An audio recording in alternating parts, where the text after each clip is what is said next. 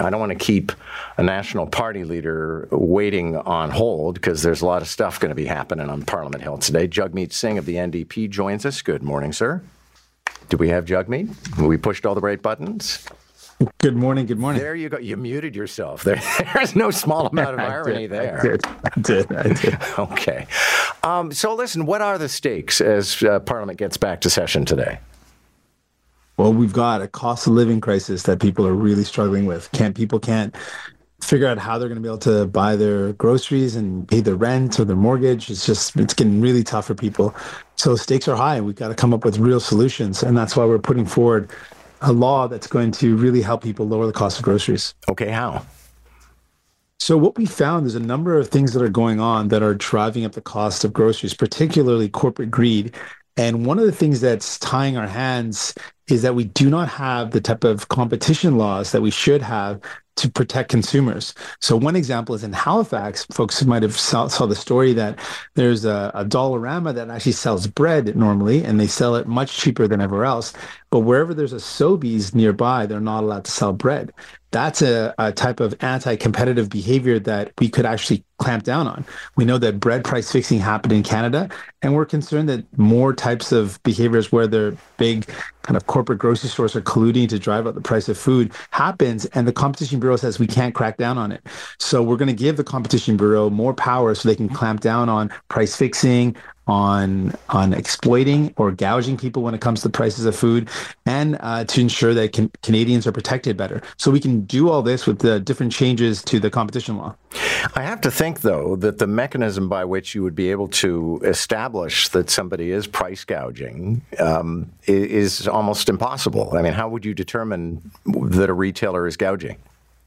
Well, there's a number of ways to to identify it. So one of the things that the Competition Bureau mentioned is that we aren't able to look at the cost of, of what companies are making in terms of their profit broken down by items. They give us a general profit margin, and then they claim to say, "Oh, it's not on food; it's on pharmaceuticals."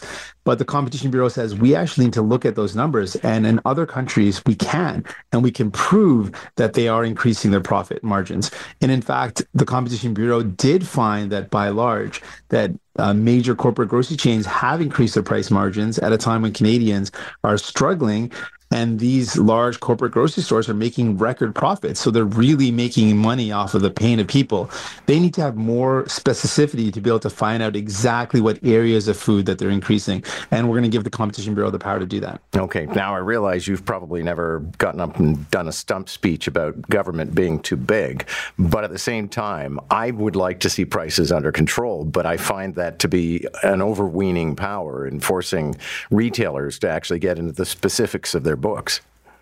Well, other countries are doing it. The United States, actually, in, in a lot of ways, we think that they're behind us, but they're ahead of us in terms of uh, allowing their competition bureau, the, the similar entity, to be able to assess what's going on. In fact, in, in America, when there was a similar case of the price uh, of the fixing of, of food prices, the CEO that was involved actually went to jail. In Canada, we have conclusively found that there was bread price fixing, meaning that that large companies colluded to drive up the cost of food, which means that some people probably went hungry. The Canadians probably weren't able to buy the food that they needed. Uh, and as a result, the sanction was a very minimal fine, no real sanction on that. While in the States, the CEO who did that went to jail. So we've got to strengthen our, our laws to give the powers necessary to protect consumers. We asked the question. I asked Galen Weston, neither Trudeau nor Poilievre was there. I called the big CEOs of these corporate grocery stores to committee and said, how much profit is enough? You're making more profit than you've ever made in the history of your com- your companies while people are struggling to buy groceries. And there was silence. They didn't have an answer. And that's why we need protections for consumers because left on their own these large corporations are going to jack up prices as high as they can that's why we put in place protections to prevent that from happening. Jagmeet Singh is my guest, leader of the federal NDP, and the chemistry in the House is going to be interesting today. The uh, government is already a minority, but clearly the polls have swung against Justin Trudeau and company, which uh, offers the question is Justin Trudeau still a worthy Prime Minister of Canada? Well, I want to replace him and I want to become the next Prime Minister of Canada. In the meantime, people need some real action. So what we've decided is we've got to use our power to get help to Canadians, to give them a break, things that the Liberal government would never otherwise have done, but for the fact we're forcing them. So we got dental care for kids. I think about Brianna, a woman I met in Edmonton. She's got 12, uh, five kids that are under 12. And f- all of her kids, she said, because the cost of groceries are so high, the cost of rent is so high, all she can do is keep a roof over their head and food on the table. She's had to make sacrifices. Each one of her kids went to the dentist for the first time because of this program that we forced the government to deliver.